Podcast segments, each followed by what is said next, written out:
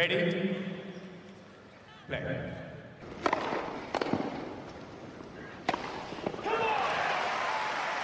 Merhabalar, Raket Servisi hoş geldiniz. Ben Gökalp. Ben Anıl, merhaba. Bugün uzun süredir yapmadığımız oyuncu profili serisine devam ediyoruz. Ve bugünkü ismimiz Maria Sharapova.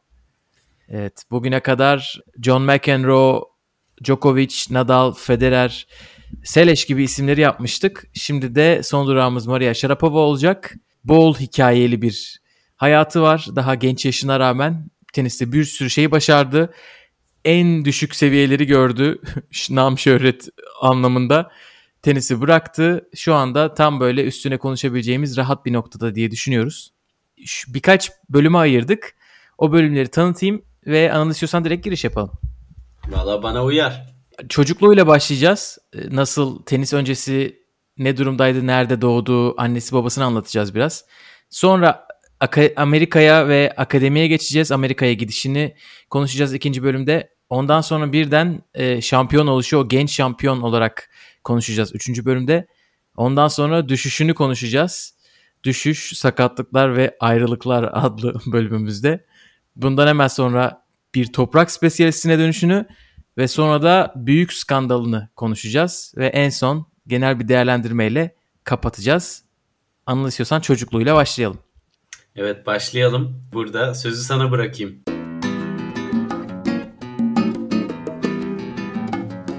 Evet, Maria Sharapova'nın hikayesi aslında Sovyetler Birliği zamanında Belarus'ta başlıyor. Çünkü anne baba Belarus'ta Gomel şehrinde tanışıyorlar. Babası oralı zaten. Annesi Sibiryalı ama oradaymış herhalde okumak için. Orada tanışıyorlar. Yuri Sharapov şu anda herkesin çok iyi bildiği babası. Orada kardeşinin ya da abisinin ona verdiği hediye tenis raketiyle e, tenis sporuna başlıyor ve bu Sharapova'nın doğumundan birkaç sene önce. Belarus'taki hikayeleri çok uzun sürmüyor çünkü bir birden annesi bir gün e, büyük bir patlama sesi duyuyor. E, bu patlama 200 kilometre ötedeki Çernobil'den geliyor. Nisan 1986'dan bahsediyoruz. Sharapova'nın doğumundan tam bir sene önce. Bu tabii çok büyük bir etki yaratıyor. E, ben burada kitabı okurken e, bu arada kaynakları başta söylemedim ama genelde kitap üzerinden gideceğiz. Sharapova'nın kendi otobiyografisi ama ek kaynaklar da var. Yeri geldikçe belirtiriz. Anıl ben burada kitabı durdurdum ve 2019'da çıkan Çernobil dizisini izledim bir arada. O diziyi hala izleyeceğim. İzleyemedim. Anlattığından ve paylaştığından tabii o da bilmiyor. Ona da söylenenler tabii ki birebir yaşamadığı için Sharapova'da. Yani bu kadar yakında oluyor ve e, hiçbir şekilde insanlara haber sızdırılmıyor. Yani Sovyet Rusyası ile alakalı çok e, net bilgileri de hissedebildik burada. Hani haber sızmasın, devlet güçlü görünsün ama insanların beşinci gözü falan çıkabilir. Bu önemli değil. Eğer bir de bu diziyi izlersen tüyleri ürpertecek şekilde gerçekten haberleri nasıl sakladıklarını görüyorsun. Ama benim merak ettiğim bir çok ufak Şarapov... şey söyleyeceğim. 2019'un Çin'i gibi. Hani bilmiyorum. Korona pandemisinde de biraz haberler saklanmıştı ya. Biraz onu anımsattı. Bilmiyorum belki izledikten sonra Kuzey Kore'si bile diyebilirsin. yani insanı gerçekten korkutuyor. Benim merak ettiğim şey tabii Sharapova ailesinin ne kadar yakın olduğuydu. Şu kadar yakınlar dizide geçiyor bu. Oradaki bilim insanları diyorlar ki şu anda buranın etrafındaki nüfus boşaltılmalı ve boşaltılacak sınır noktası olarak da Gomel alınmalı. Hani bu onların yaşadığı yere kadar insanların derhal o, o bölgeyi terk etmesi gerektiğini söylüyorlar. Gerçekten o kadar yakınlar. Apar topar aile anneannenin yanına taşınıyor. Özellikle annesi tabii ki bu durumda.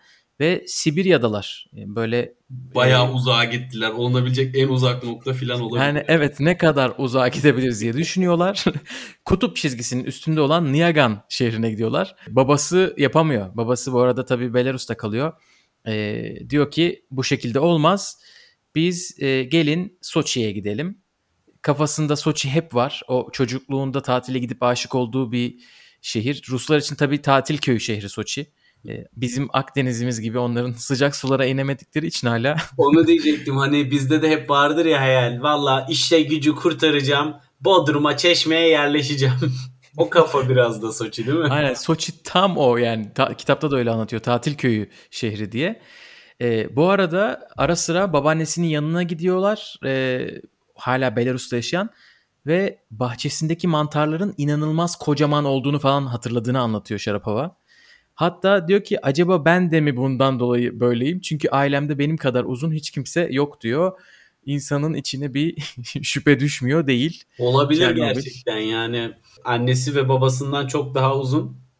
Evet çok ilginç. Soçi'de de 2 yaşındayken Soçi'ye geliyorlar ve burada tenisle tanışıyor. Babasıyla beraber bir defa gittiği zaman babası tenis oynarken o da raketi eline alıyor 4 yaşında ve duvarda oynamaya başlarken Soçi zaten hani bu tatil köyü ortamında çok fazla tenis oynayan insan var. Oranın bir efsanesi var Yuri Yutkin.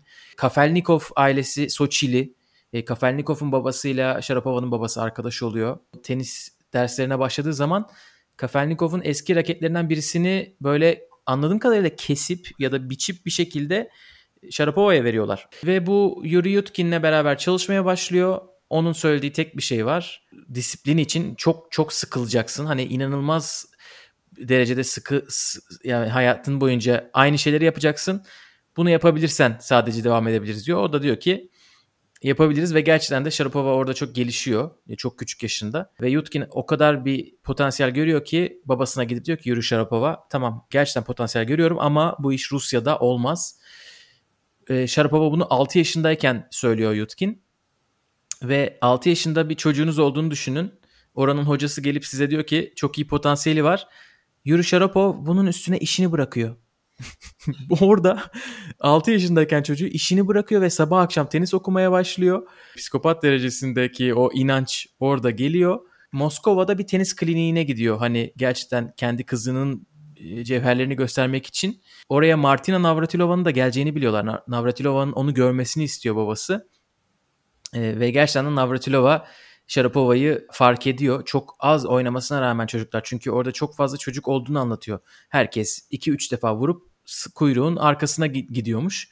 Ama Navratilova orada gözüne kestirmiş ve babasıyla konuşmuşlar. Nasıl konuştuklarını gerçekten kitapta da an, anlayamıyorum diyor. Çünkü babası İngilizce bilmiyor. Navratilova Rusça bilmiyor. E, Navratilova'nın söylediği tek şey var. Kızınız gerçekten iyi. Yapmanız gereken şey Amerika'ya gitmek. Tabii orada e, dağılmak üzere olan bir Sovyetler Birliği'nden e, hatta bu dağıldıktan sonra çünkü 6 yaşında artık yeni kurulan bir Rusya Federasyonu'ndan ol, olduğunu da hatırlatmak lazım. Bu yönlendirmeyi alıp Yuri anında Florida planları yapmaya başlıyor ve herhalde Amerika yolunda ilk heyecanlar orada başlıyor diyebiliriz. Anıl istiyorsan Amerika hikayesi için lafı sana vereyim.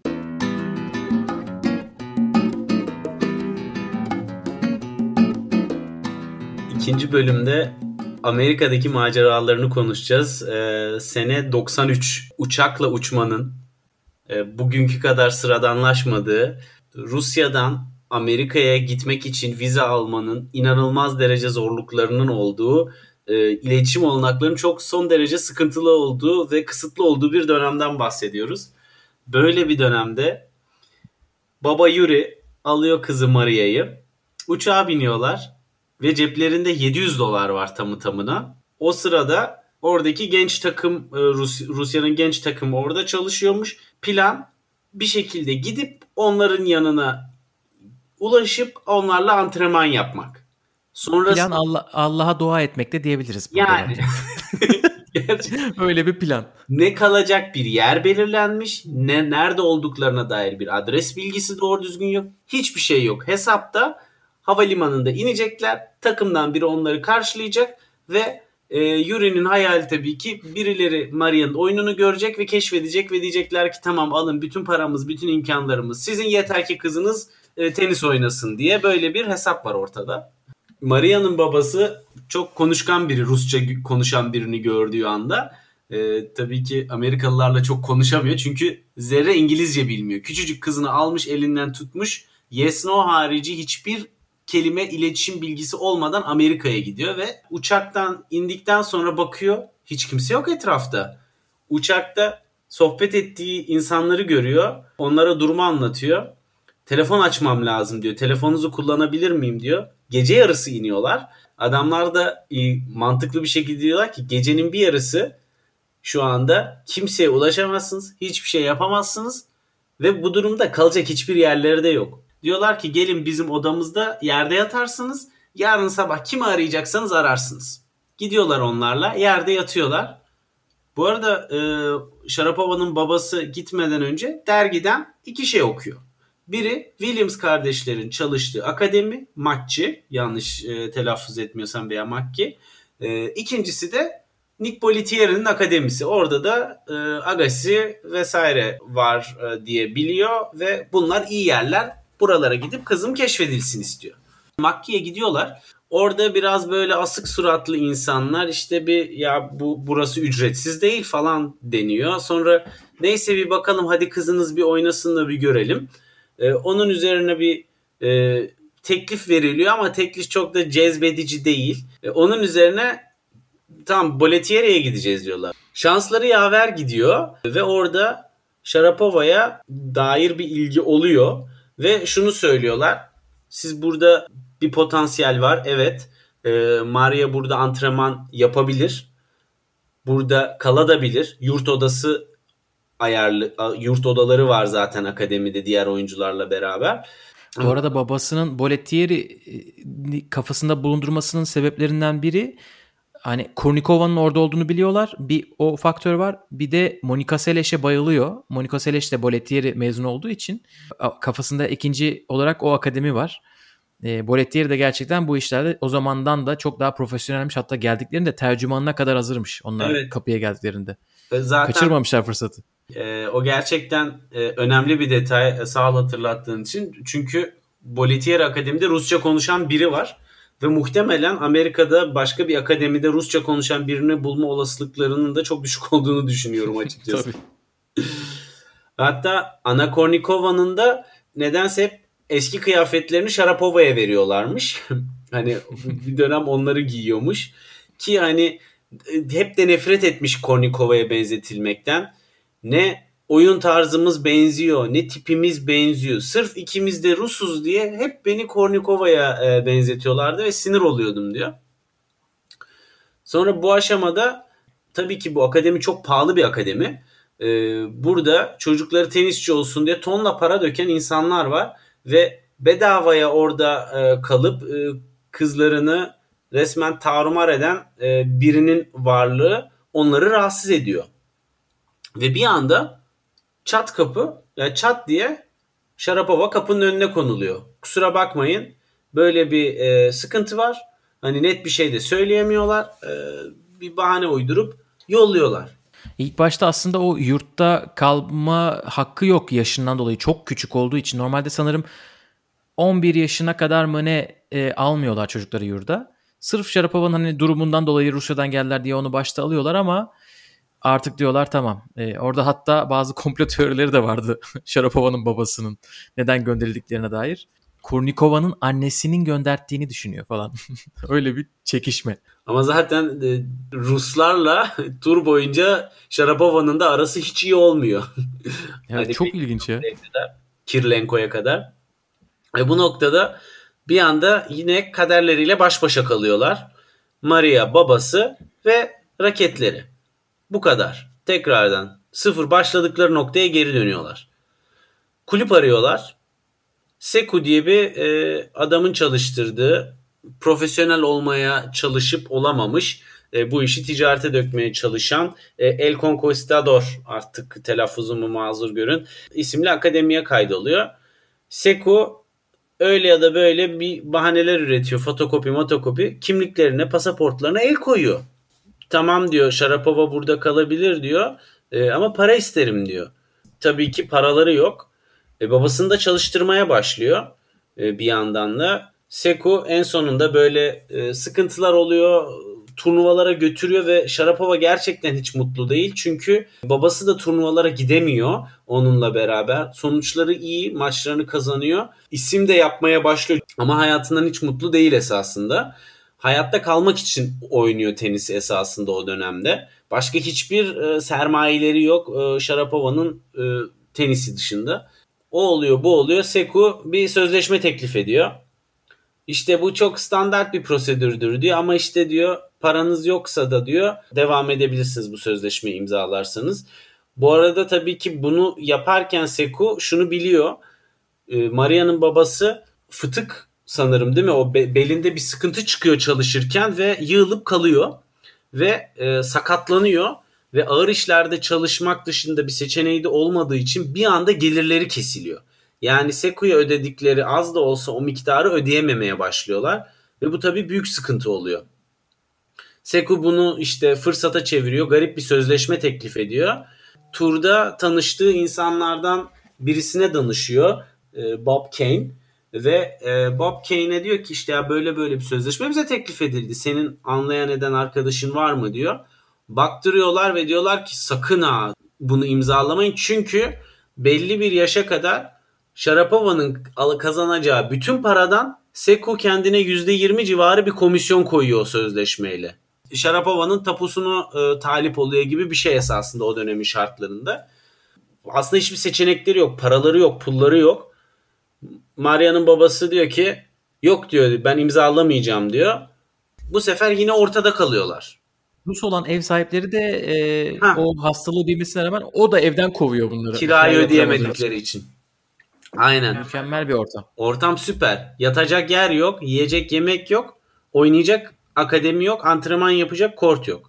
Ona rağmen bu sözleşmeyi reddediyor e, Maria'nın babası. Bob diyor ki al bavulunu, pılını, pırtını topla. Gel bana diyor. istediğin kadar kal diyor. O kadar zenginler ki yani ilk defa Sharapova hayatında ilk defa bir zenginin evine giriyor.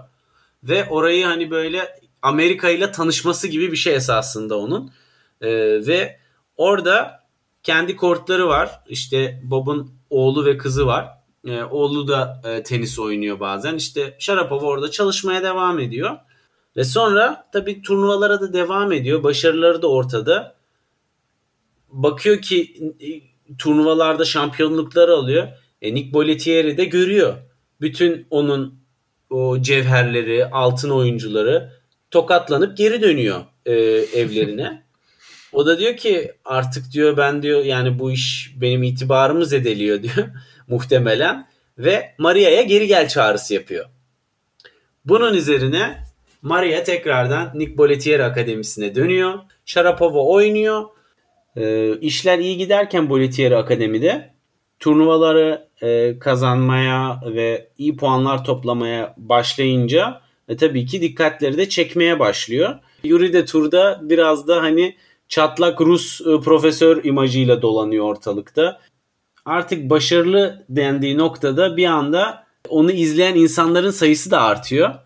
Ve bir turnuvada biraz da tesadüf eseri orta yaşlı bir hanım izliyor onu telefonlar aranıyor ve e, bir anda bir teklif geliyor Maria'ya. IMG'den. Bugün işte Nick Bollettieri Akademi'nin olduğu yerin de sahibi ve para söz konusu olduğu zaman en son sıkıntı çekecek olan sanırım e, tenis e, kuruluşlarından bir tanesi. Onlar Maria'ya bir teklif yapıyorlar senelik 100 bin dolarlık ve artık işler güzelleşmeye başlıyor. Bu noktada Maria'nın oyunu ile ilgili düzeltme yapmaya çalıştığı bir evre oluyor. Ve Gökalp'in de dediği gibi Sharapova'nın babası büyük bir Monika Seles hayranı. Ve bu dönemde e, şöyle bir şey yapıyor. Diyor ki sen bir de sol elinle oynamayı dene diyor. Çünkü bir yerde e, ters elle oynadığında e, Sharapova fark ediyor ki orada bir doğal bir hareket var esasında.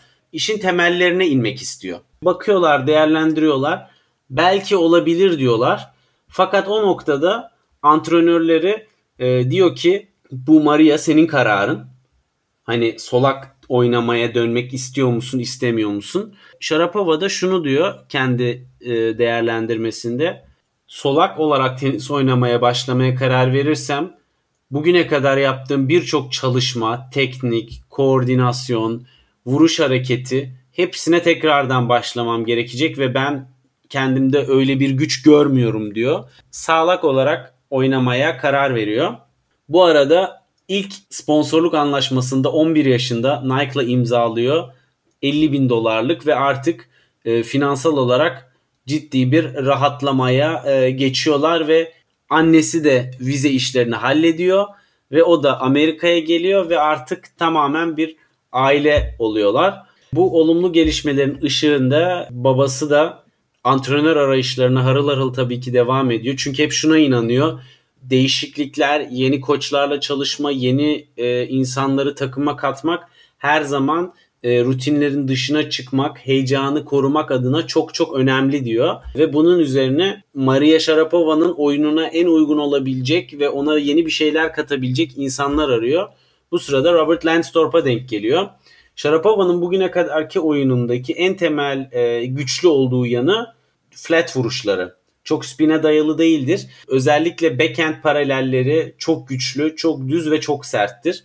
Bunun haricinde çok da hızlı değil ve o yüzden güçlü vuruşlarla, hızlı sayılarla kazanmasını ihtiyaç olarak görüyor babası ve bu noktada e, Lansdorp'la çalışmak istiyor. Çünkü e, Lindsay Davenport'un vuruşlarına hayran ve onun da antrenörü olduğu için zamanında onu portfolyoya katıyor ve belki de çok çok önemli bir antrenörlük işbirliği başlıyor ve bunun ardından da Maria Sharapova seviyeyi atlıyor diyebiliriz. Bundan sonrası artık ilk WTA turuna e, çıkmaya başladığı senelerde e, artık e, önemli isimleri yavaş yavaş yenmeye başlayacak deyip istiyorsan Gökalp burada artık kırılma noktasına geçelim.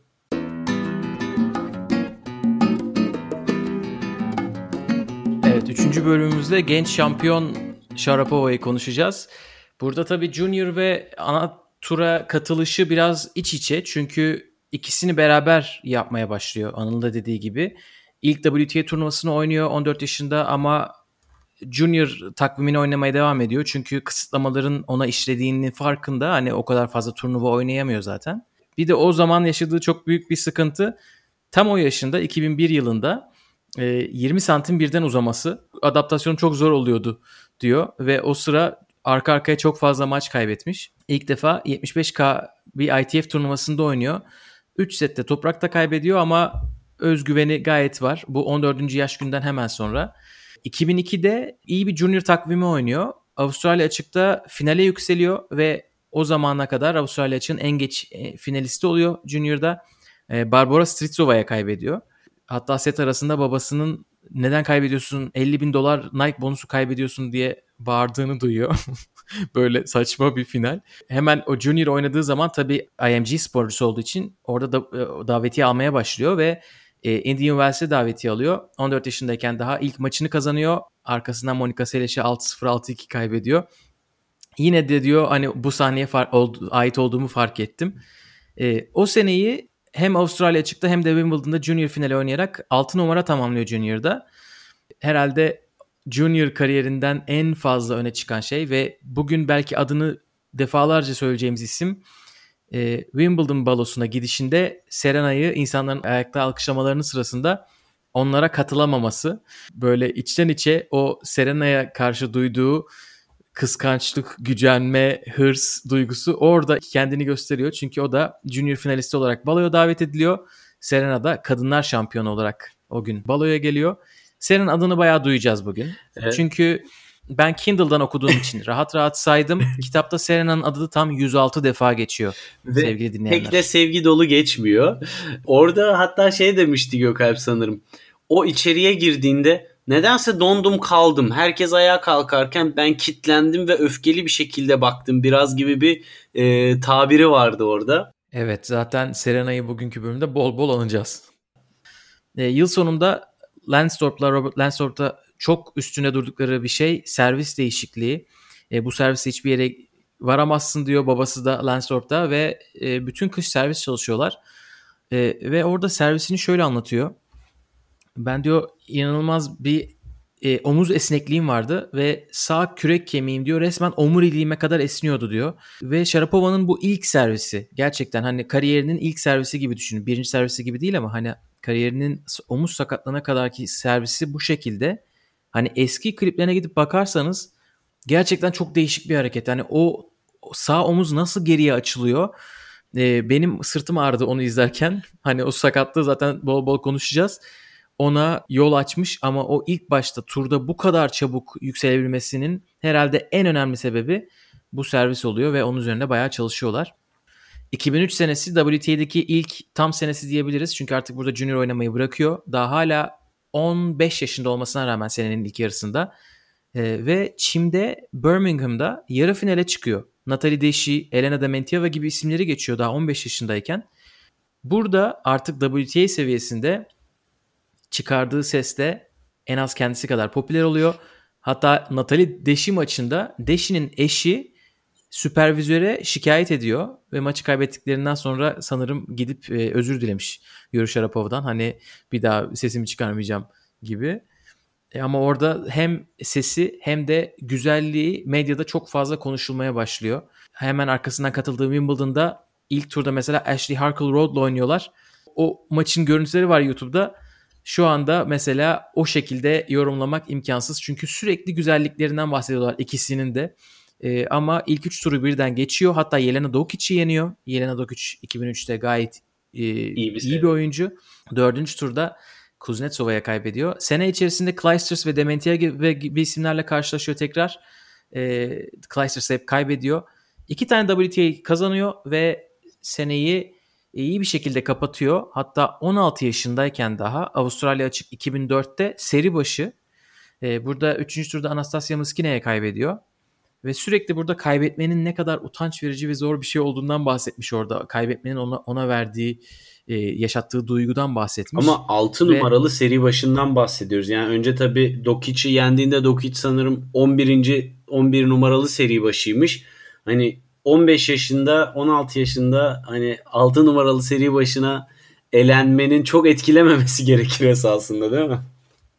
Evet bir de Muskina'nın zaten birkaç ay sonra Grand Slam kazanacağını Aynen. düşünürsek e, hiç etkilenmemesi lazım. Zaten biraz ondan da bahsediyor hani hiç olmadığı kadar formda görmüştüm onu diyor orada yani çok çok iyi oynadı evet. diyor.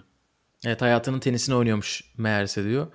Ee, seneler sonra Clijsters'ın bir ikinci tur mağlubiyetinden sonra şen şakrak soyunma odasında gezmesini görünce galiba çocuklarından ilki olduktan sonra Clijsters hani bunu evet. e, yaşamış. Comeback. Aynen 2009'daki olması lazım. Sharapova da onu gördükten sonra evet ben de diyor biraz perspektifle bakmam lazım. Her şeye böyle e, bakamam demiş. Herhalde burada durmamız gereken iki yer var. Bir tanesi Miami. Serena ile ilk karşılaşmaları. Evet. Orada Serena'dan sürekli böyle iyi bahsediyor. Serena'yı çok övüyor. Ama iki tane övgü cümlesi varsa kitapta üç tane pasif agresif e, yorum var gibi hissettim ben. Ya ben ee, derin bir nefret hissettim Gökalp. İkinci Boletieri Akademisi'ne gittiğinde Williams kardeşler oraya antrenman yapmaya geliyorlar. Ve herkes ama herkes akademidekiler orada o antrenmanı izlemek için kortun etrafındalar. Sharapova ve babası hariç ona o duygu tattırmak istemedim diyor. Hani benden üstün olduğunu hissettirmek istemedim diyor. Daha küçücükken o. Hani aralarında yaş babası, farkı var çünkü. Babası bu arada yalvarıyor. Git izle. Gör Senin şey, ileride rakiplerin bunlar diyor. Yenmen lazım diyor. Bir analiz et diyor. Akademinin böyle küçük bir kamera kayıt odası var mı ana kort için. Bunlar orada küçük karanlık odada daracık alandan o Williams kardeşler görmeden izlemiş. Sanki onlar orada izlese kortun kenarında Serena Williams veya Venus Williams da onu hatırlayacak. Ama oradan geliyor yani sinyalleri veriyor sıkıntıda. Evet ilk e, ilk Serena karşılaşması akademide oluyor. İkincisi o Wimbledon balosunda oluyor. Üçüncüsü de burada. Ve stadyuma çıkmadan önce diyor ki e, burada diyor ki stadyumda yarattığı etkiyi anlatamam tarifsiz diyor. E, ve diyor fiziği televizyonda gözüktüğünden daha da güçlü. Kalın bacakları ve kalın kolları var ve inanılmaz uzun, çok uzun diyor.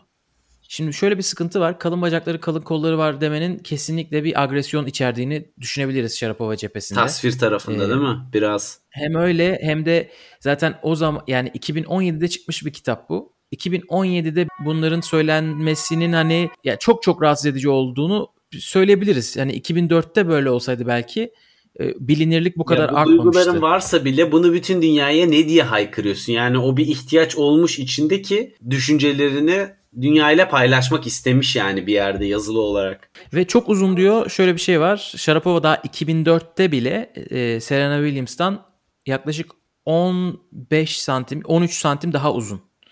Hani nasıl e, öyle gördü? E, tabii bu şey diyor bu arada kitap turunda kitabı çıktıktan sonra Amerika'da bir PR turu yapıyor. Değişik programlara katılıyor. Bu yorumlar tabii ki ona soruluyor çünkü Serena Williams'ın ana vatanından ve onun bir idol olduğu yerden bahsediyoruz. O da şey diyor 17 yaşındaki birinin hani gözünden anlatmaya çalıştım ben diyor ama gelin görün ki biz orada hani Serena Williams'a karşı duyduğu hırsı hissedebiliyoruz. İliklerimize kadar. Ee, ve diyor hani Serena'nın en büyük kuvveti diyor duyduğu özgüven. Bende ne kadar varsa onda belki daha fazlası var diyor. Karşısındaki insan yokmuş gibi davranabiliyor kortta diyor. Mızmızlanabiliyor hakemlere sanki başka kortta birisi onu bekleyen birisi yokmuş gibi diyor. E, böyle bir övgü varsa iki eleştiriyle kitapta anlatmaya devam ediyor. Ve bakışlarıyla maç başlamadan sizi yenmek e, birçok kişiyi maç başlamadan yeniyor diyor. Bunu ben de yapıyorum diyor bakışlarımla hissettiriyorum ve onu eziyorum diyor. Orada biraz birbirleri arasında bir benzerlik de kuruyor sanki ufaktan. Evet benzerliği zaten çok fazla kuracak ama ne kadar benzemediklerini de göreceğiz hani ilerledikçe. 2004'te bu Miami'de iki sette kaybediyor Serena'ya. Sonra Fransa açık öncesi Alicante'de kampa gidiyor. Ferrero'nun akademisinde ve durduk yere bize Juan Carlos Ferrero'dan ne kadar hoşlandığını, inanılmaz hoşlandığını ve onun arkasından ayrılamadığını anlatıyor. Ee, orada bayağı çok hoşlanmış kendisi. Daha oradayken bütün akademinin haberi varmış. Fransa açıkta 2004 yılında çeyrek finale çıkıyor. Çeyrek finalde iyi bir toprakçı Paulo Suarez'e kaybediyor. Ve Wimbledon'a gittiğinde kitabın zaten önemli bir kısmı 2004 Wimbledon anlatıyor. Ee, burada bir sürü hani iyi işaret olduğunu söylüyor. 2004 Wimbledon'ın hani nasıl onun için iyi olacağına dair bir sürü işaret gördüm diyor kaldıkları evden. İlk gün turnuvaya giderken bir hayvan dışkısına basmasına kadar bunun köpek dışkısı sanıp ama Wimbledon'dakilerin hayır o tilki e, dışkısı o, bu çok çok iyi şanstır ve sen kesinlikle Wimbledon'ı kazanacaksın demelerine kadar böyle bir adeta masal gibi anlatıyor. Tabii 2004'te Wimbledon'ı kazanıyor Sharapova. O dışkıya değil mi? Yani bu öyle hissettirdi. Aman basmasaydı hiçbir şey olmayacaktı. evet kitapta bayağı anlatmış. Ama Wimbledon'ın ambiyansını e, o turnuvayı zaten aşırı seviyor yani. Orada kendini mental olarak çok iyi hissediyor sanırım. Otel odasında kalmamak, evde kalmak filan. Hani o açıdan Wimbledon'ın genel olarak ona iyi geldiğini de hissettim ben. Evet Wimbledon zaten en, herkesin en çok sevdiği şeylerden birisi o. o Sharapova da çok seviyor. Anlattığı birkaç şey var. Bir tanesi hani karakterini gösteren şey, hatıralardan biri.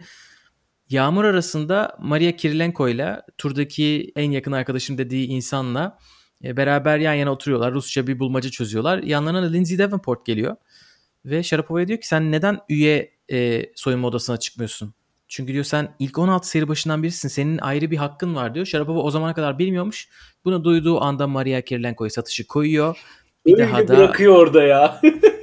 ve kitapta şöyle diyor. Orada yollarımız ayrıldı belki sonsuza dek. Böyle bırakıyor yani hani yükselmeyle beraber Kirilenko'nun üstü çiziliyor. Bu kadar mı yokluktan gelip elitizme hevesli olur bir insan? Yani e, bu ona o e, taktiği veren, ipucunu veren Lindsay Davenport'la yarı finalde karşılaşacaklar ve çok e, zor bir maç yapacak. Diyor ki ama yarı final ve finalden çok en iyi oynadığım maç 3. turdaki Daniela Hantukova maçımdı.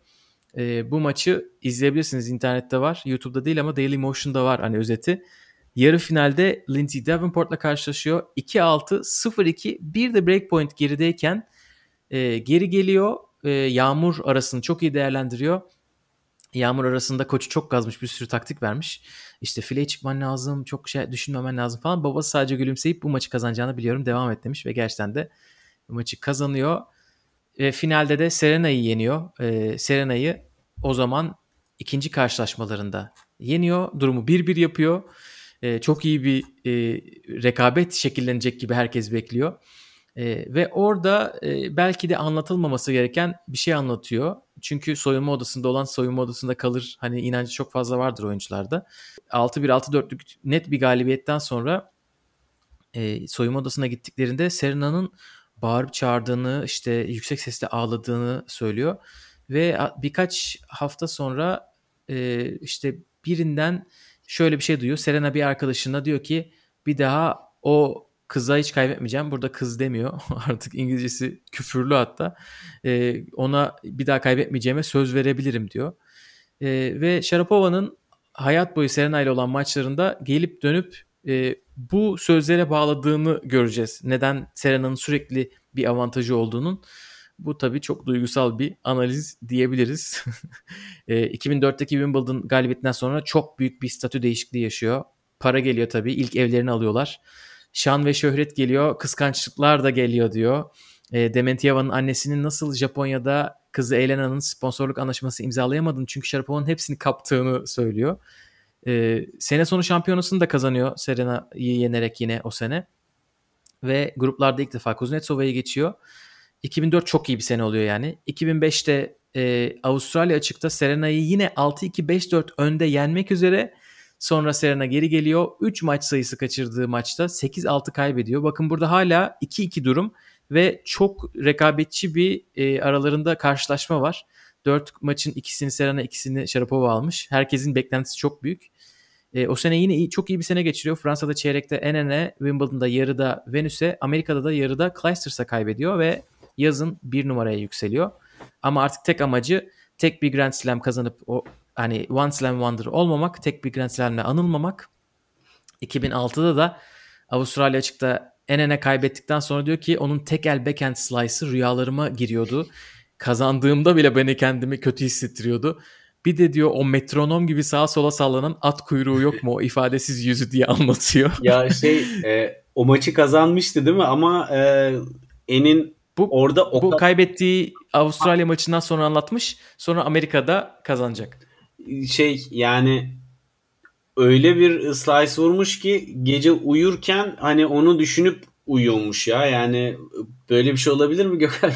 Bana gerçekten çok ya Sharapova çok kafaya takmış ya da hani tabi o zamanlar bu kadar net maçı izleyip kapatıyorduk hani netle analiz yapamıyorduk ama Justin Henan hakikaten e, istikrarıyla hayattan bezdirmiş ya. Çünkü o zamana kadar Amerika'ya kadar 5 maç yapmışlar. Dördünü Justin Henan kazanmış. Ee, bir tane daha onu zorlayan yine slice'ı çok iyi tekel bekenti olan bir isim. Amelie Moresmo ile 3 defa oynamışlar. Üçünü de kaybetmiş. Amerika'ya o şekilde geliyor.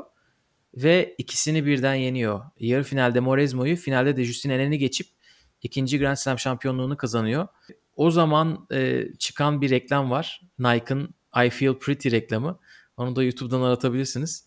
Böyle ne kadar hani insanların onun güzelliğine baktığını ama kendisinin tenise odaklandığını gösteren reklam iki hafta boyunca yayınlanıp belki de ona şans olarak geliyor. Orayı kazanıyor. 2007 yılına geldiğimizde Avustralya'da finalde Serena'ya çok fena kaybediyor. Bu arada 2004 Wimbledon finalini çok fazla anlatıyor kitapta tabii ki. Ee, Serena'nın otobiyografisine baktım 2009 yılında çıkan. Ee, bir cümleyle geçmiş. Ama sadece sadece skoru vermiş. Sharapova için hakikaten e, o Wimbledon şampiyonluğu zaten babasının Wimbledon'a ekstra bir hayranlığı var. Yani bir Grand Slam kazanacaksa Wimbledon'ı kazanmayı ister. O güne kadar ki bütün mücadelenin esasında en büyük amacı o bir kupayı kaldırmak içindi. Hakikaten izlerken hani en sonda o zamanlar çok yaygın değil esasında bu. Yani tribünlere çıkıyor, babası bir taraftan koşuyor, o bir taraftan böyle filmlerdeki sahneler gibi sarılıyorlar böyle birbirlerine delilercesine. Orada şimdi bu bilgilerle tekrardan izleyince insan ne kadar hani o muhtemelen o bir dakika içerisinde o Amerika uçağına bindikleri andan o ana kadar ki geçen bütün süre flashback olarak kafalarında dönmüştür o birkaç saniye içerisinde muhtemelen ve onun anlamı çok büyük. Zaten onun sonrasında biraz e, hafif boşluğa düşmüş gibi oluyor esasında ama tabii sponsorluklar filan da biraz başını döndürüyor. Oradan yine iyi çıkıyor bence çünkü Evet evet onu çok iyi hatırlattın. geliyor ve paralar havada uçuşuyor. Hele o Motorola'nın ki e, çok efsane yani aşağı inerken cep telefonunu atıyor babası.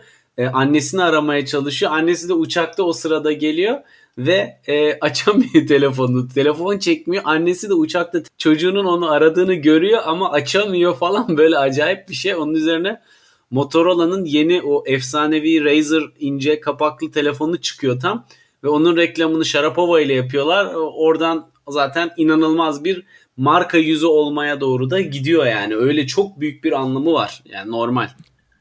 Evet o 2004 Wimbledon e, seremonisinden önce olanlar tabii bu anlattıkları Anıl'ın. Mutlaka izleyin. Özellikle bu hani dinledikten sonra gerçekten o sarılışları Sharapova'nın o oyuncu locasına gidişi çok güzel geliyor. E, tabii oradan sonra ama Sharapova'nın bırakmaması hani 17 yaşında onu kazanıp 2005-2006 senelerini çok iyi geçirmesi, 2005'te bir numaraya yükselmesi, her Grand Slam'de en az çeyrek yarı finaller görmesi çok etkileyici. 2007'de de bu devam ediyor. E, Fransa'da yarıda Ivanovic'e kaybediyor. Wimbledon'da Venüs'e, Amerika'da sadece belki sürpriz diyebileceğimiz bir Radwanska mağlubiyeti var. E, 2007 İstanbul'a geldiği sene bu arada. Evet. E, çok büyük beklentilerimiz vardı ama Aravan Rezai'ye kaybetmişti. Zaten ilk ufak sakatlığı buradaydı yanlış bilmiyorsam ve o yüzden de sadece İstanbul'a katılıyor Fransa açık haricinde. E, burada omzu zaten yavaş yavaş e, kendini göstermeye başlayacak. Ama göstermeden önce en büyük zirvesine belki de 2008 başında çıkıyor. İnanılmaz bir Avustralya açık oynuyor. Set kaybetmeden Avustralya açığı kazanıyor. Justine Lindsay Davenport gibi isimler, e, Jelena Jankovic gibi isimler 6-0'lık setlerle geçiyor. Finalde Ivanovic'i geçiyor ve seneye çok büyük bir başlangıç yapıyor. Sanırım 22'ye yakın bir galibiyet var. E, 7 Avustralya'da ondan sonra Doha'da şampiyon oluyor. Derken e, Amelia Island'ı kazandıktan sonra e, işler birden değişmeye başlıyor. Çünkü 2008 biraz artık momentumun kırıldığı, değişikliklerin geldiği sene oluyor diyeyim ve istiyorsan yeni bölümümüze geçelim.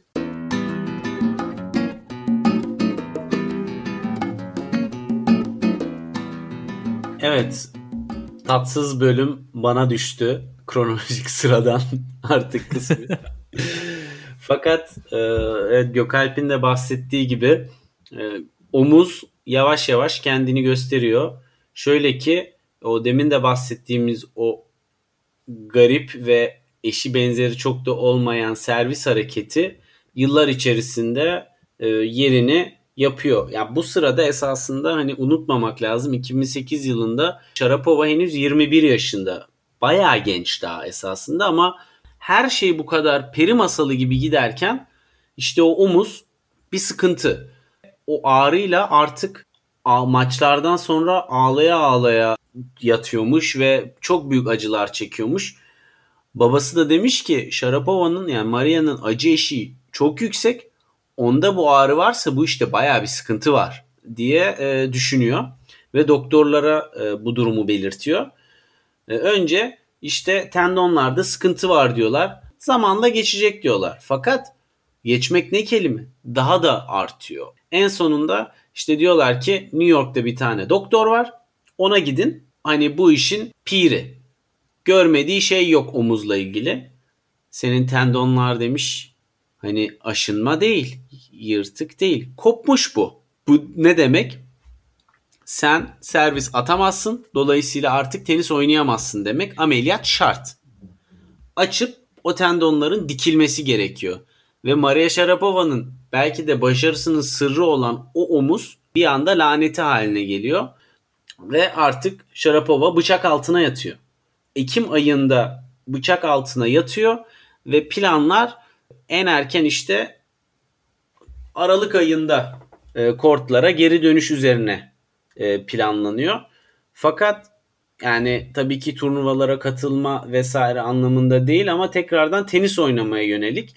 E, bu aşamalarda işte Teksas'a gidiyor, rehabilitasyonlar yapıyor fakat inanılmaz ağrılar, inanılmaz sancılar. Gerçekten işte her haftanın 5 günü gidiyor, rehabilitasyona hafta sonu evine dönüyor, kondisyon yapıyor ve ondan sonra korta çıkıyor. Omuzundaki esnekliğinden eser kalmamış. Tekrardan tenis öğrenmeye çalışıyor. Bacakları zaten çok hızlı değildi. İyice hareketsiz kalıyor. Mental buhrana giriyor. Bu işi ben tekrardan kotarabilecek miyim? Endişesi tabii çok ciddi baş göstermeye başlıyor. Tekrar antrenmanlara devam ediyor. Turnuvalara katılıyor vesaire ve orada bir maçı oynuyor ve maçı e, ağır kaybediyor e, Bondarenko'ya karşı yanlış hatırlamıyorsam. O maçın sonunda basın açıklaması yapıyor Bondarenko ve diyor ki işte Sharapova eskisi gibi değil. Sharapova şöyle yavaş, servisleri şöyle etkisiz. Bir güzel Sharapova'yı gömüyor. Ve bunlar CNN'de altyazıya kadar e, geçiyor. Yani o kadar önemli Sharapova geri dönebilecek mi nasıl ve onun üzerine bu yorumlar yapılırken kıytırık bir turnuvada rakibi basın açıklamasında onu gömüyor ve bütün dünyaya onun e, itibarını yerle bir ediyor. Sharapova'yı bu Burada, tabii ki e, inanılmaz motive ediyor. Burada tabii fiziksel yaşadığı zorluklar bir yana mental sıkıntılar da var. Çünkü e, ameliyattan önce takımında çok büyük değişiklikler oluyor. İstiyorsan ondan da biraz bahsedelim. Hem Lansdorp gidiyor hem de babası takımdan ayrılıyor. E, çünkü takımdan babasını kendisi gönderiyor Şarapova. evet. E, hakikaten orada bir turnuvada özellikle e, şöyle bir an oluyor. Babası Şarapova'ya yukarıdan bağırıyor bir noktada. Lansdorp diyor ki işte bağırılmamalıydı. E, ve bunun üzerine bir sonraki maçta babası bağırmıyor ve Sharapova kaybediyor. Lansdorp'a dönüyor diyor ki işte bağırmayınca böyle oluyor bak. Lansdorp da onun üzerine biraz sinkaflı laflar ediyor ve orada iş bitiyor. Ee, ve bu da babasına sorsanız, babama sorsanız diyor. O bizden alacağını aldı, biz ondan alacağımızı aldık. Doğal bir değişim süreciydi bu diyor. Ama Lansdorp'a sorarsanız hikaye biraz farklı. Kariyerimin en başından beri yanımda olan antrenörüm çok önemli zamanlarda yanımda olan kişi artık takımımda değil ve bu da beni çok etkiliyor diyor. Aynı zamanda daha öncesinden işte bunun üzerine bir de bu aşamada o da biraz değişime gitmeye karar veriyor ve bunu babasından esinlenerek yapıyor. Babası ona işte belli dönemlerde antrenörünün değiştirilmesi gerektiğinden ve değişimin onu zinde tuttuğundan bahsediyor, bahsediyor. Ve babasına Sharapova bir mail yazıyor. Ve bu mailde ondan ayrılacağını antrenör olarak turda bahsediyor.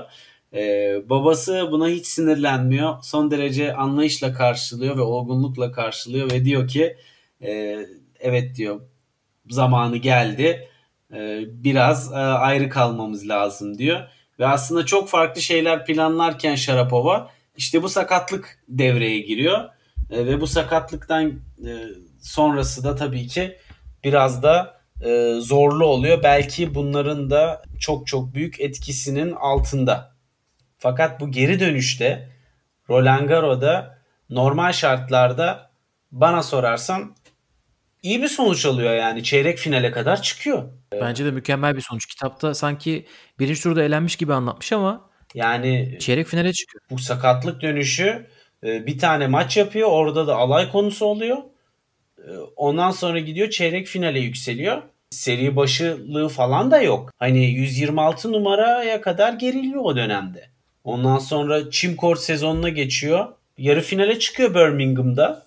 Fakat sonra Wimbledon'da gerçekten belki de en en kötü e, yenilgilerinden birini alıyor. İkinci turda eleniyor.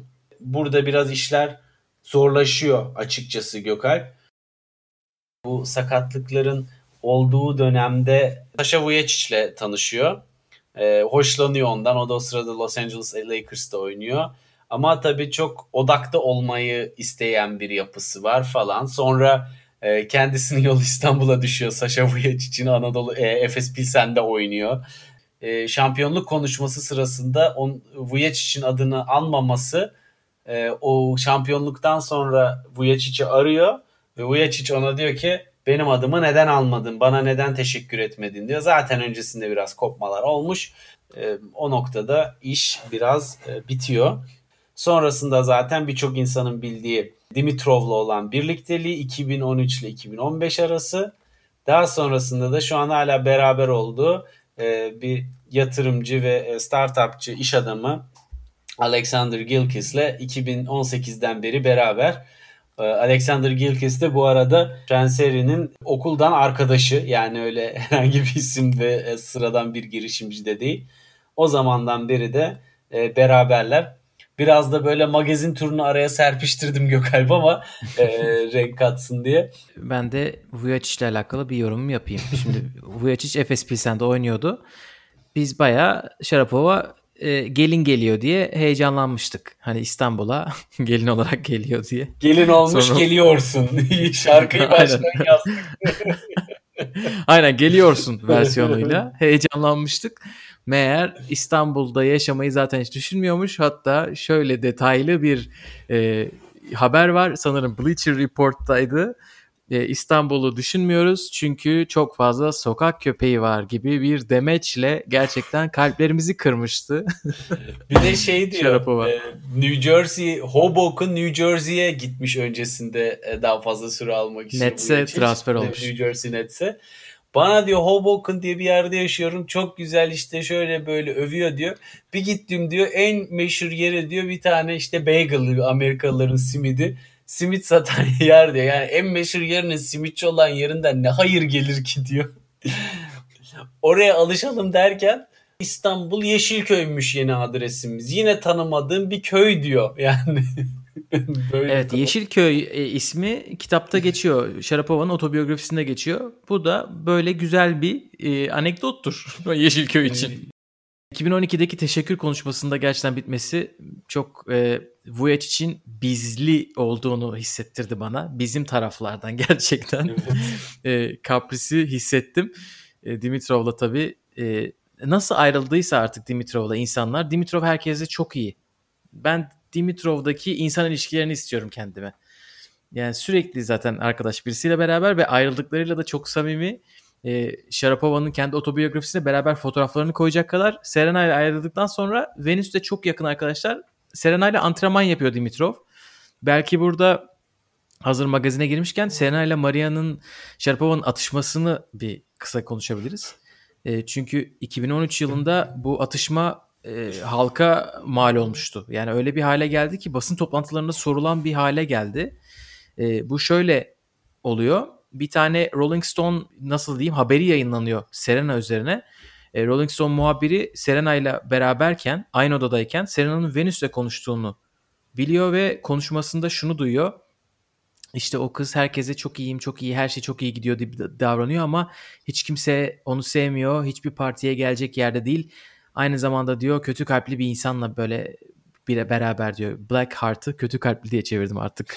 e, nasıl tam İngilizce'deki karşılığı ne demek kötü şey, kalpli şey, herhalde farklı Şey diyebilirsin. E, kalbinin karası yüzüne yansımış. Aynen tam bunu söylüyor. Ve haber olunca bu insanlar da diyorlar ki Sharapova'dan bahsediyor ve Dimitrov'dan bahsediyor. Hani çünkü Serena'nın eski erkek arkadaşı Dimitrov diye e, konuşuluyor. Wimbledon'da Serena'ya bu basın toplantısında soruluyor. Basın toplantısında Serena Sharapova'dan özür diliyor. Ve e, özel olarak da özür dilediği söyleniyor. Hani yanlış anladıysa onu üzdüysem özür dilerim diyor. Sharapova da aynı Wimbledon'da ki basın toplantısında ben Serena'ya çok saygı duyuyorum. Hiçbir sıkıntı değil. Ama yani hani böyle özel şeyler konuşmanın e, bir anlamı yok. Çünkü ben de onun hani e, sevgilisinin evli bir adam olduğunu, boşanmak üzere bir adam olduğunu, çocukları olduğunu biliyorum gibi bir şey söylüyor basın toplantısında. Böyle seviye yerlere düşüyor. Onun da tabii Patrick Muratoğlu olduğunu biliyoruz. Tabii evet. bu isimler tabii Seren'in etrafında hep. Ee, ama bu Grigor Dimitrov olayı o zaman 2013 özelinde çok bayağı patlak vermişti. Wimbledon'da o YouTube şeylerini izleyin. Gerilim IMDB 9.5. Tabii canım şeyi de eklemek lazım belki de. Tam o Vujacic'le nişanlanmışlardı bir de e, Sharapova. O dönem bu işte turda duyuluyor. E, Serena Williams turda yoktu sakatlık vesaire bir şeylerle uğraşırken bir anda tekrardan tura geri dönüyor ve işte e, Wimbledon'da karşılaşıyorlar e, odada Serena açtı konuyu nişandan konuşmuş da konuşmuş konuşmuş da konuşmuş. Ne diyor bunun derdi benle anlamıyorum diyor. Samimi de değiliz bir şey de değiliz. Niye bu kadar bana sarılıyor ediyor canım cicimli. Sonra işte ben de kimseye anlatmadım ama ben de nişanlandım diye anlatıyor işte falan. Kocaman çantasından yüzüğünü çıkardı gösterdi. Böyle garip şeyleri de var yani. Sevmiyorlar birbirlerini ama Serena ilk diyor nişanlandığımı sana anlattım Kimse bilmiyor. Annem bilmiyor. Babam bilmiyor. Sen biliyorsun diyor. Dedi ben niye biliyorum diyor o da. yani. Evet Serena sanki biraz uğraşmış gibi. Yani bunun bir rekabetten bir tık ötesine geçmesi için birkaç defa denemede bulunmuş ama Sharapova blok etmiş gibi Evet. hissettim ben. Sharapova da Ama- bu kitabına e, kendi hikayesini kendi tarafından anlatmak için bu fırsatı değerlendirmiş gibi yani biraz. Evet Serena'nın adının geçtiği 106 yerden birisi de burasıydı.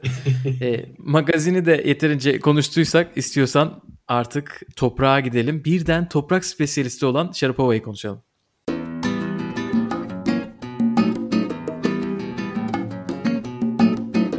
...2011 yılında Sharapova için işler değişiyor. Tabii bu sakatlıkla başlayan bir şey. Sakatlıkla beraber servisi çok e, etkinliğini kaybediyor. E, ondan sonra servisten çok return'e odaklanmayı e, tercih ediyor Sharapova. Stratejisi bu yönde oluyor. Hem bundan dolayı hem de 2011'de Yutaka Nakamura ile çalışmasından dolayı hani orada denge merkezini aşağı indirmeye çalışıyorlar. Hareket kabiliyetini çok yükseltmeye çalışıyorlar ve tek odakları toprak sezonu ve 2011'de Roma'da şampiyon oluyor. Tabii bundan önce 2010'da ilk defa toprak ta kazanıyor. Kırmızı toprak diyelim çünkü 2008'de yeşil toprakta Amerika'da kazanıyor ama çok böyle belki aynı olmadıkları için onu iki Strasbourg'daki zaferine de ilk diyebiliriz. Ama 2011 Roma ilk yüksek profilli toprak zaferi oluyor. Ki burada gerçekten önemli isimleri de geçiyor. Azarenka, Wozniacki, Stosur gibi. Bundan daha da büyük şeyler tabii ki gelecek. E, bundan bir tanesi 2012'deki e, Fransa açık zaferi tabii. E, 2011'de yarı finalle geliyor. İlk sinyaller 2012'de şampiyon oluyor. Bu gerçekten favori olarak girdiği bir turnuva. 2012'de öyle bir hale geliyor ki Sharapova hem Roma'da kazanıyor hem Stuttgart'ta kazanıyor. Madrid'de çeyrekte kaybediyor. Roland Garros'ta da karşısına Serena çıkmadığı için gayet rahat bir son 3 tur geçerek Kanepi, Kvitova ve Errani'yi geçerek şampiyon oluyor. Eşsiz bir başarı bence. En güçlü silahını kaybediyor servisini ve bütün oyun planını ve bütün stratejisini tekrardan sıfırdan şekillendirip başka bir Sharapova ve başka bir oyuncu olarak tura geri dönüp tekrardan ilk ona geçiyor. Yani bunu yapabilecek kaç kişi vardır? Bu mental e, kararlılığa çünkü bu çok ciddi çalışma, e, antrenman yoğunluğu, taktik değişiklikleri ya çok çok sağlam ve yorucu bir ilave mesai gerektiriyor. Yani bu kadar etkili bir şekilde dönebilecek çok fazla isim yoktur bence böyle bir e, durumda. Çünkü eski servisini iyileştirip eski haliyle geri dönmüyor. Yani burada çok ciddi bir fark var bence başka birçok sakatlıktan dönen oyuncuya göre. Evet kesinlikle öyle. Ee, en büyük silahını kaybediyor. Hatta Serena ile olan e, çekişmelerinin çekişme haline dönmemesinin de e, en büyük sebeplerinden birisinin bu olduğunu söyler tenis analistleri. Hani Sharapova'nın o eski servisine sahip olmamasına artık çok fazla çift hata yapmaya başlıyor. 2009 senesi itibariyle böyle maç ortalaması 5-10'larda eskiden böyle değildi. Hani Sharapova'nın ilk maçlarına bakarsanız ikinci servisi bile gerçekten bir silahtı. Onu kaybettikten sonra tabii toprağa yönelmesi ve orada kendini geliştirme hedefi koyması. Çünkü kendine 2007 yılında ben toprakta buz üstünde bir inek gibi hissediyorum kendimi diyen bir insandan bahsediyoruz. hani en kötü olduğu zemini kendine hedef edilmesi e, o tabii çok büyük bir e, karakter göstergesi. Yani kendini ne kadar yenilemeye açık olduğunu, çalışmaya açık olduğunu gösteriyor.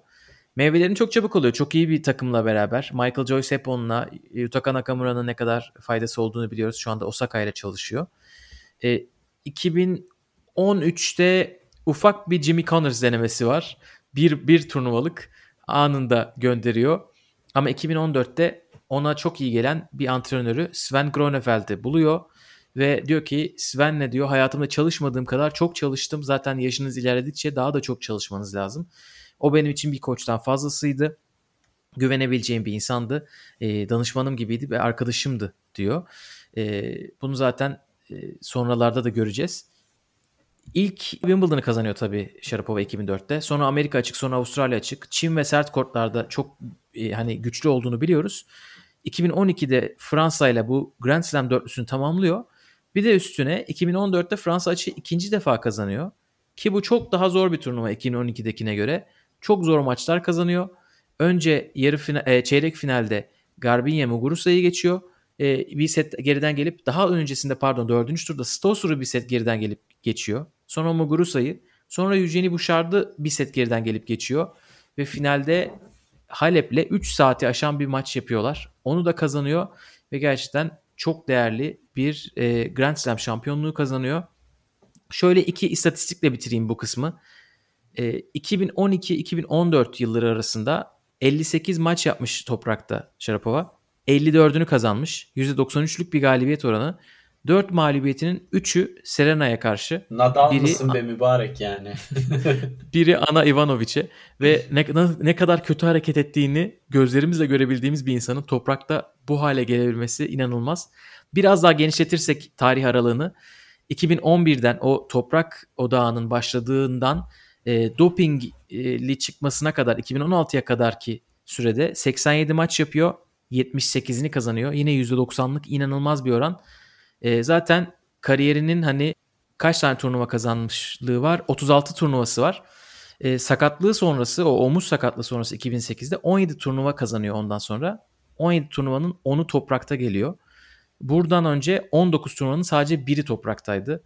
Nasıl tenisini değiştirdiğini gösteriyor. Gerçekten senin dediğin gibi de çok büyük değişiklik diyeyim. İstiyorsan buradan biraz artık skandala ve kapanışa geçelim. Sonra da yavaştan kapatırız.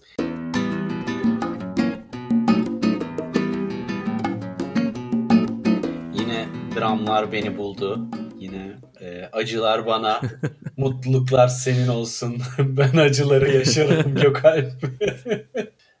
Şarapova'nın başarmış olduğu geri dönüş e, çok çok büyük etkileri e, beraberinde getirdi. Hani dünyanın tenisin dışına ününü yaymayı başaran e, ten, spora gelmiş hani top 10 içerisindedir kesinlikle Sharapova. Bana soracak olursan yani e, ulaşabildiği kitle adına tenisten çok daha geniş bir kitleye ulaşabilmeyi başarmış bir isim. Dolayısıyla onun yaşayacağı her büyük olayda çok büyük bir haber değeri taşıyor. Sadece tenis camiası içerisinde olan bir haber değeri değil. Şöyle e, başlıyor Sharapova'ya o Sharapova olayı anlatırken. Bir gün diyor bana diyor ITF'den zarf geldi diyor. Üstünde strictly confidential yani çok gizli e, bayan Maria Sharapova'ya diye. Şimdi burada diyor ki ben diyor ITF'den genel geçer haberlerle ilgili mektup alırım diyor. Onun dışında çok öyle e, böyle bir mektup gelmez bana diyor. Dolayısıyla çok bir anlam veremedim. Açıp bakıyor satırları okurken diyor e, yavaş yavaş fark ediyorum ki işte belli kelimeler gözüme çarpıyor. VADA ondan sonra testler başarısız gibisinden ve ihraç edildiğini ve dopingden dolayı ceza aldığını okuyor men edildiğini öğreniyor. Ee, bir daha tenis oynayamayacağını yani bütün düzeninin bozulacağını ve e, artık o alıştığı turdaki o rutin hayatının bittiğini e, öğreniyor. Ve bunun üzerine e, olayı anons etmeye karar veriyor. Diyor ki hani bu haberler sağa sola sızmadan ben bu işi açıklayayım diyor. Ve bunun evet, üzerine... Bu arada bu 2016 Avustralya açıkta verdiği bir idrar numunesinden dolayı 2016 Mart'ta oluyor bu. Hani sene olarak da en son bahsettiğimiz Fransa açık galibiyetinden yaklaşık 2 sene sonra. Evet bu bilgiler geldikten sonra diyor ki ben bu işi anlatmayayım. Yani ben bu işi başkalarından duyulmasını istemiyorum. Birebir ben bunu söylemem lazım diyor. Kimseye anlatmıyor e, bu haberi.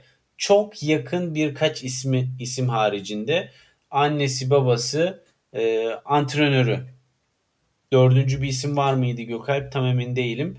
Ee, ama sadece en yakınlarını anlatıyor. Bir de menajeri vardır. Evet. Max Eisenbach. Ha Max evet pardon tabii Max de e, e, olayın içinde. E, yani geriye kalan fizyoterapistler falan hiçbiri bilmiyor.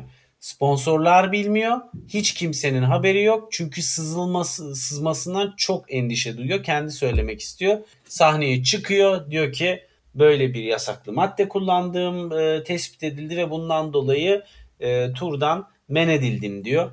Bu maddenin e, ben diyor yasaklı olduğum bilgisinde değildim.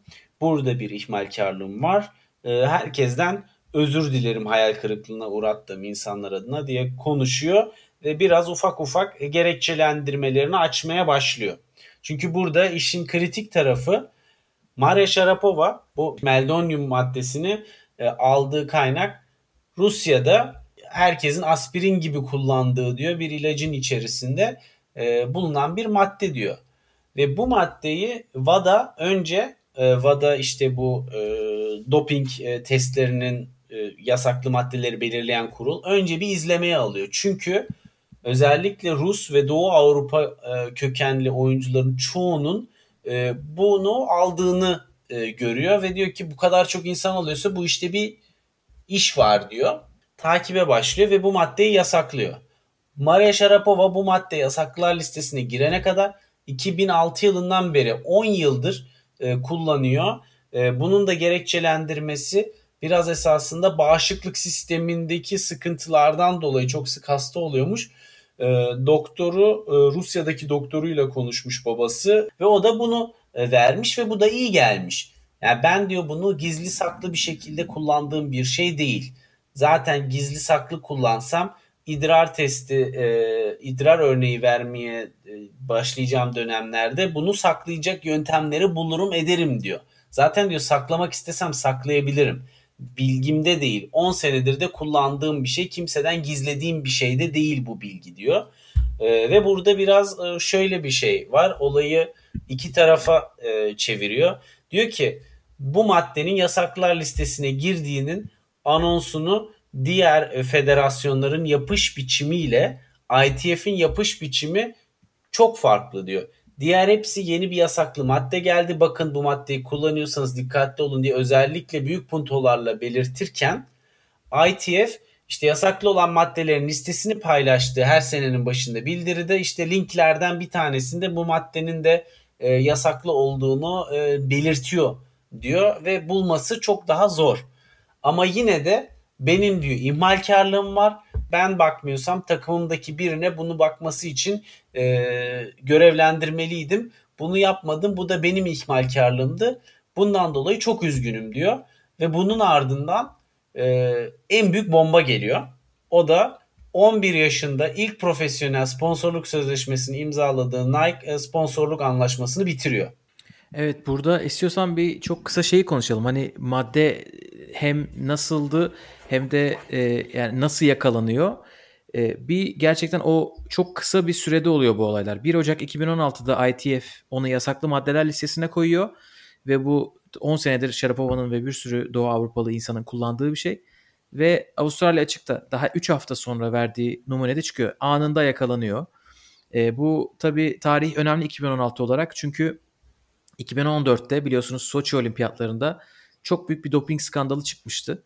Onun için WADA anti-doping ajansı, Dünya Anti-Doping Ajansı tabii ki özellikle Doğu Avrupa'ya yönelik e, çok fazla e, önlemler almaya başladı. Hatta bu Icarus belgeselinde Soçi'de yapılanları görebilirsiniz. Dopingin ne kadar devlet eliyle yapıldığını. Hani Sharapova'nın söylediği şeylerden bir tanesi zaten e, bu ilacı Ruslar ve Doğu Avrupalılar alıyorlar. O zaman kötüdür e, diye bir mantıkla bu işin çıkartıldığını söylemesi. Halbuki bu ilaç aslında Amerika'da FDA tarafından onaylanmamış, Amerika'da yasak olan bir ilaç. Hani bunları da biliyor ama e, senin de dediğin gibi başta bu ilaç diyor Advil gibi bir şeydi. E, ben nasıl Advil'i kullandığımız ilaçlar listesine, şeyine, listesine yazmıyorsam bunu da yazmadım seneler boyunca. Ama kimseden de saklamadım diyor ama saklamadım derken aslında yazmamış da. Herhalde burada söylediği şeylerden bir tanesi kullanma sebebi olarak bağışıklığı ile beraber kalp e, ritim bozukluğunun olması küçüklüğünden beri EKG'lerinde sürekli bir tutarsızlık olması. Evet. Bir de o verdiği basın toplantısında şeker hastalığı olduğunu söylüyor aile geçmişinde ve onunla karşı bir önlem olarak kullandığını söylüyor. İnsanlar tabii ki buna çok takılıyorlar. Çünkü Sharapova'nın o noktada 3 senedir bir şeker e, markası var. Sugar Pova. Aynen Sugar Pova adında bir şeker markası var. Bundan dolayı tabii çok büyük tepkilerle karşılaşıyor. Ama herhalde o en büyüğü senin de dediğin gibi Nike'ın anında anlaşmalarını durdurması. O bütün dünyaya bir mesaj veriyor. Yani Nike aslında diyor ki bakın diyor ben diyor bu kızın en büyük sponsoruyum ve ben arkasında durmuyorum diyor.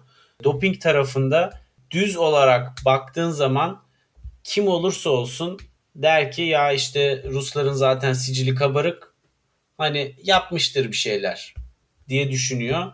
Ee, ve bu yaklaşımın da çok da altyapısı olmayan bir ön yargı değil açıkçası.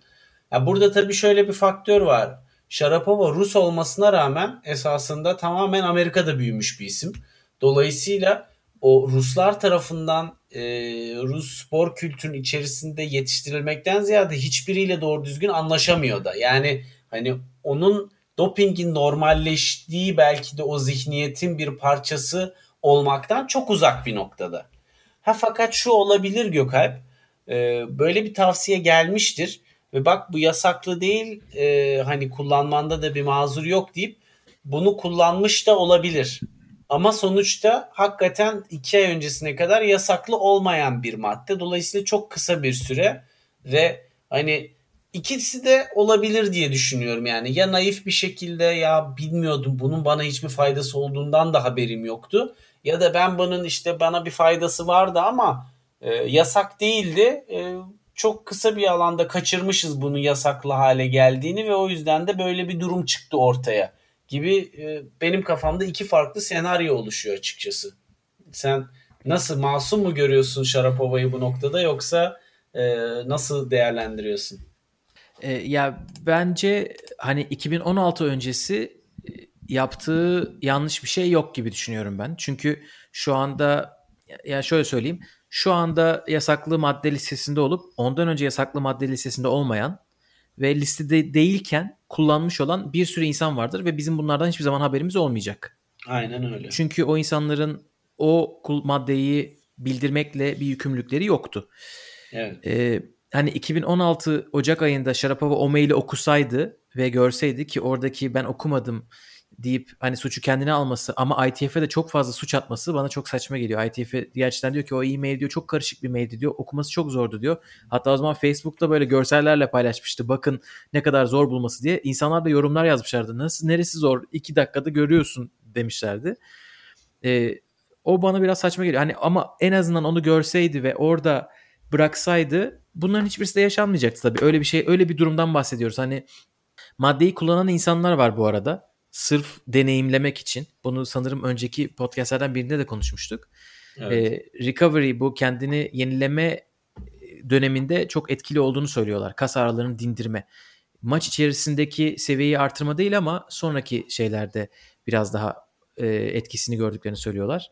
Bu antidoping ajansı uzmanlarından birisi maddenin aslında e, güç artırıcı e, bir etkisinin olmadığını söylemiş. Yani bunu bilimsel olarak destekleneceği bir yer olmadığını söylemiş. Bana iki taraflı geliyor. Gerçekten hani bir şey tarafı var. Doğu Avrupa'ya karşı bir ön yargı var gerçekten Batı tarafından. Hani bu madde neden bilimsel dayanakları olmadan yasaklanabiliyor? Performans artırıcı değilse yasaklı olması biraz e, garip hakikaten yani. Aynen bir o tarafı var. Bir de performans artırıcı değilse neden bir insan sürekli her gün aspirin alır? Öyle bir şey de var. Şimdi evet. orada ben çok e, açıkçası şey hissedemiyorum Şarapova'ya karşı. Evet mutlaka %100 masumdur. Evet kalp mi? kalp hastalığı vardır. Şeker hasta hele, hele şeker deyince zaten orada benim için bitmişti onun o masum şeyi. e, ama iki tarafta da sıkıntı var gibi geliyor bana. E, ama şeyi rahatça hissedebiliyorum. Hani o kazandığı Grand Slam'ler onun hakkıdır diyebiliyorum. Çünkü evet. onu alırken yasaklı bir şey kullanmadı. E, ama 2016'da çıktığı çeyrek final hakkı değil mesela. Gerçekten onun üstü çiziliyor. O çünkü yasaklı bir madde kullanarak çıktığı bir çeyrek final gerçekten. Gerçi zaten o şey, yasaklı maddeyi kullana kullana Serena'dan set alamamıştı yine. onun için o da onun cezası oldu bir daha. yani bir Lance Armstrong durumu yok bence de kesinlikle. E, fakat tabii ki e, birçok profesyonel sporcu e, özellikle bu e, fiziksel olarak zorlandıkları dönemlerde kendilerine destek olabilecek ve yasaklı olmayan şeyleri ararken böyle hakikaten cambazlıklar yap, yapıyorlar. E, Tabii. Ve burada bir ince ayarda bir e, kaçma olmuş. E, fakat hani şu çok ilginç Gökhan. O buradan biraz sponsorlara doğru geçecek olursak Nike'ın o sert duruşu ve bana sorarsan stratejik olarak e, çok da erken ve aceleci olan duruşu e, esasında ben bir dalga beklerdim. Fakat Nike haricinde başka hiçbir sponsor onu bırakmamış.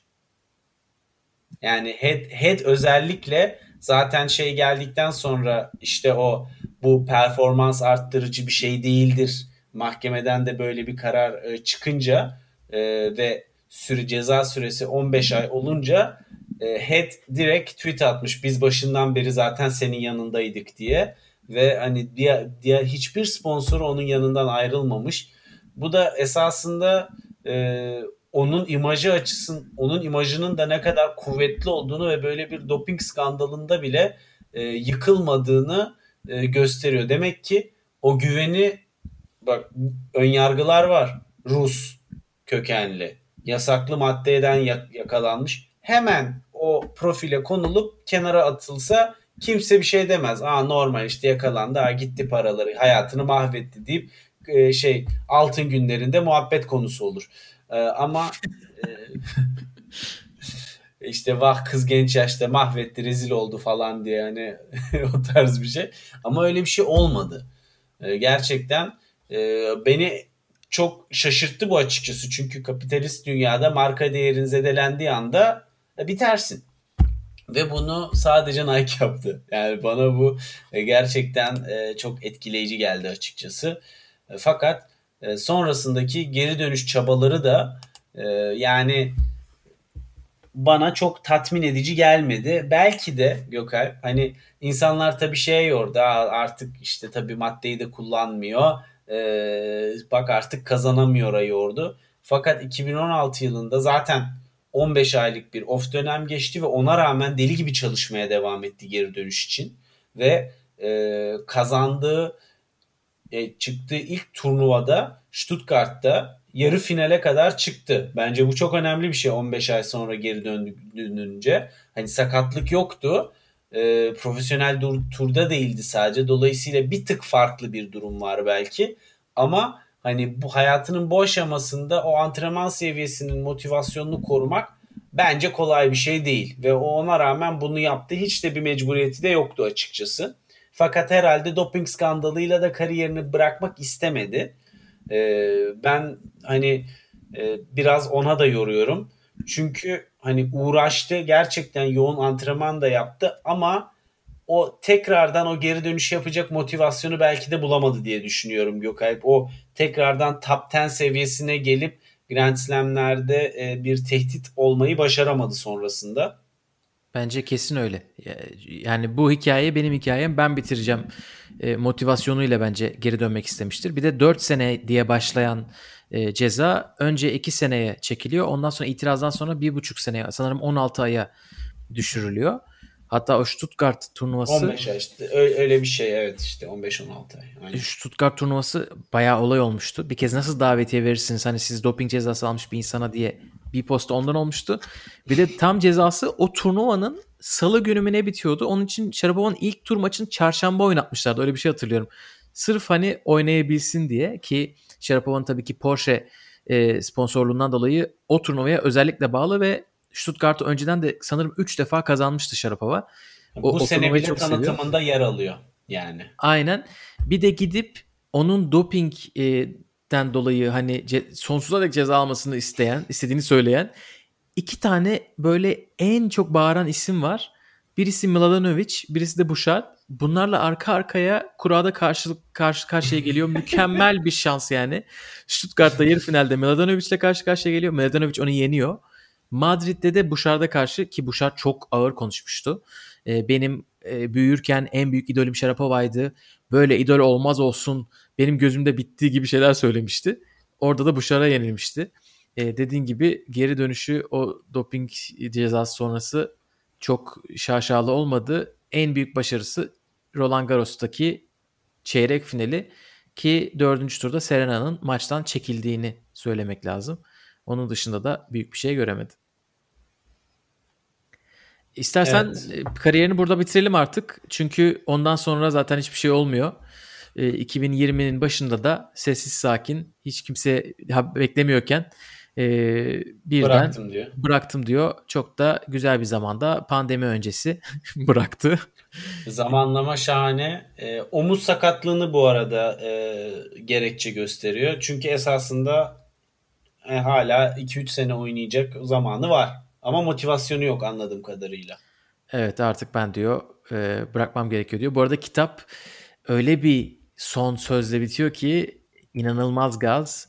Onlar diyor bana bıraktıramayacaklar. Ben diyor bütün netler inene kadar, kortlar yanana kadar oynamaya devam edeceğim diyor.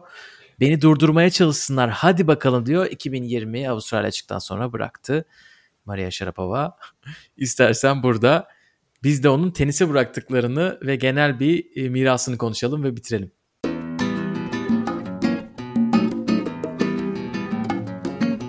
Ben birkaç tane e, nokta hazırladım. Hani bunların üstünden geçeriz. Sonra belki yorum yaparız diye. E, bir tanesi Rusya'dan çıkan ilk Wimbledon şampiyonu olması. E, 36 turnuva zaferi var. Gümüş madalya olimpiyatlarda. Sadece tek olimpiyatta oyna, oynayabiliyor. Çünkü 2004'te Wimbledon'ı kazanmasına rağmen e, olimpiyat sıralaması noktası tabii Wimbledon'dan önce ve sanırım 15. dünya 15.si ama olimpiyatlara katılamıyor çünkü ondan daha iyi 4 tane Rus var. Kotayı dolduruyorlar. Rusya'nın gerçekten altın dönemi. 2008'de omuz sakatlığından dolayı katılamıyor. 2012'de katılıyor ve hatta Rusya'nın bayrağını taşıyor. 2016'da doping tek bir olimpiyata katılabiliyor. Onda da gümüş kazanıyor. 4 Grand Slam'i birden kazanan 6 kadın oyuncudan biri açık dönemde. Margaret Court, Chris Evert, Martina Navratilova, Steffi Graf, Serena ve o. Gerçekten çok iyi bir listenin parçası. 58 e, Grand Slam turnuvasının 25'inde çeyrek final ve daha iyisini görmüş. E, tenis tarafı böyle. Bir de tabii iş, iş kadını Sharapova'da oluştu. Hem 2013'teki Sugarpova hem de e, Harvard e, Business School'da e, bazı kursları bitiriyor. Sanırım doping e, cezası. Doping döneminde. 3 hafta e, gidiyor oraya da. Zaten öncesinde Harvard Business School'da kendisi bir case study'ymiş ve oradan bir tanışıklıkları varmış. Ee, onun üzerine telefonla arıyor ya ben böyle böyle bir şeyler yapmak istiyorum diyor ve 3 hafta oraya gidiyor ve ilk defa orada kendimi özgür hissettim diyor. Yani belki de onun için bu hayatındaki bir değişik bir dönüm noktalarından bir tanesiymiş. Çünkü e, hani bir hoca var insan ilk defa ben diyor olayların odak odağında değilim diyor. Oradaki kalabalıktan bir tanesiyim diyor ve bu bana aslında beni çok özgür hissettirdi diyor. O da ilginç bir tecrübe olmuş yani eğitimin evet. haricinde. Ondan sonra 2018'de kadın girişimcileri destekleyen bir program da açmış. Ee, gerçekten hani onun ne kadar çok yönlü olduğunu da gösteren e, işaretler. E, modanın içinde, mimarinin içinde, e, böyle Architecture Digest'te böyle çok iyi bir e, videosu var. Evini açtı. YouTube'da izleyebilirsiniz. Bir de 2007 Şubat'ta Birleşmiş Milletler'in Çernobil programında iyi niyet elçisi olarak dahil olmuş. Doping cezasına kadar da devam etmiş. Şu anda devam etmiyor sanırım. Onu Birleşmiş Milletler o programdan çıkarmış ama uzun bir sürede e, oradakilere yardım için çalışmış. Ve herhalde benim söyleyeceğim son şey e, tenisin daha büyük kesimlere ulaşmasında çok önemli bir isim olması. Hani bunu çok iyi oynadığı tenisten dolayı düşünmüyoruz tabii ki e, saf bir şekilde, naif bir şekilde. Hani güzelliği e, ona çok fazla kapı açtı senin de önceden söylediğin gibi. Çok fazla tenisin hikayesinin olmasını sağladı. Ama sadece hem güzelliği değil hem de e, o Rusya'dan geliş hikayeleri çok anlatıldı. 2004'te 17 yaşında kazanmış olması çok büyük anlatıldı. E, Serena ile olan e, maçları belki de rekabet seviyesinin yani sonucun ne olacağını bildiğimiz ama heyecanı hala yanan ne hala izlemek istediğimiz rekabetlerden birisiydi. E, yani o güzellik kısmında da herhalde Kurnikova'nın yapamadığını yapması konusunda hakkını vermek lazım. Gerçekten evet. bırakmadı e, ve şampiyon olmaya devam etti. E, ama onun hikayesini anlatırken o doping cezası da bence hep isminin yanında olacak olması da lazım çünkü bu hak edilmiş bir ceza gibi geliyor bana. Her şeyiyle Sharapova bence böyle. Ya ben de esasında senin söylediklerine katılıyorum. Ya bir kendisini o gerçekten o kadar çok e, para, sponsorluk ve tekliflerin yağdığı bir dönemde kortlardaki konsantrasyonunu kaybetmemeyi başarması büyük bir irade ve soğukkanlılık ve kararlılık. E, bunu başarabilecek insan sayısı çok az. E, doping konusunda gerçekten e, bir asterisktir o asterisktir o yani benim gözümde de. Çünkü e, orada biraz vukuatlı bir durum var. O kadar masum olsa Gökalp belki de o kadar çok isim yani John McEnroe'dan tut hiçbir konuya yorum yapmayan Federer, Nadal'a kadar herkes sadece işte Djokovic'in biraz şey açıklamaları varmış. Ee, onun adına üzgünüm ama ceza alması da e, yanlış değil. Bence ceza çekmesi gerekiyor deyip esasında tenis camiasından sıfıra yakın da bir destek gördü açıkçası. Ee, Rusya Federasyonu hariç tabii ki onların bütün derdi olimpiyatlardı çünkü 2016'da ve katılamadı oraya. Ee, dolayısıyla hani e, çok önemli bir nokta. Fakat belki de bu doping dönemi onun için çok fazla farklı kapıları açıp başka şeyleri denemesine olanak sundu ve zaman tanıdı. E, bu açıdan da e, daha öncesinde anlattığı bir nokta vardı. İçindeyken geçtiğim zor yolları hani e, bana ders olduğunu anlamıyorum bir zorluk olarak görüyorum. Çıkınca e, dersimi öğrenmiş oluyorum diyordu. Bu doping skandalı ve sonrasında yaşadıkları da bana biraz öyle geliyor. Yani onun kendi hayatını e, daha istediği noktaya yönlendirmesi açısından belki de o skandal onun gözünü biraz da açtı. Dolayısıyla ona bir taraftan faydası da oldu diye düşünüyorum. Kesinlikle tenisi çok daha farklı kitlelere de ulaştırdı ve bundan dolayı tenise de katkıları kesinlikle yatsınamaz. Özel bir hikayesi var, özel bir oyuncu. İyi de üst düzeyde bir kariyeri de vardı. Evet, Maria Sharapova'nın hikayesi böyleydi. Ee, bu bölümü burada bitiriyoruz. Ee, başka bu tarz e, podcastlerimizi dinlemek isterseniz dediğimiz gibi diğer isimlere dair de e, böyle podcastlerimiz var. Djokovic, Nadal, Federer, Seleş, McEnroe olsun. E, başka önerileriniz olursa e, lütfen bize yazın. E, bölümü beğendiyseniz de paylaşın. Hani ismimizin duymasında bize faydası olur diyelim ve burada kapatalım. Bir sonraki bölümde görüşmek üzere. Hoşçakalın. Hoşçakalın.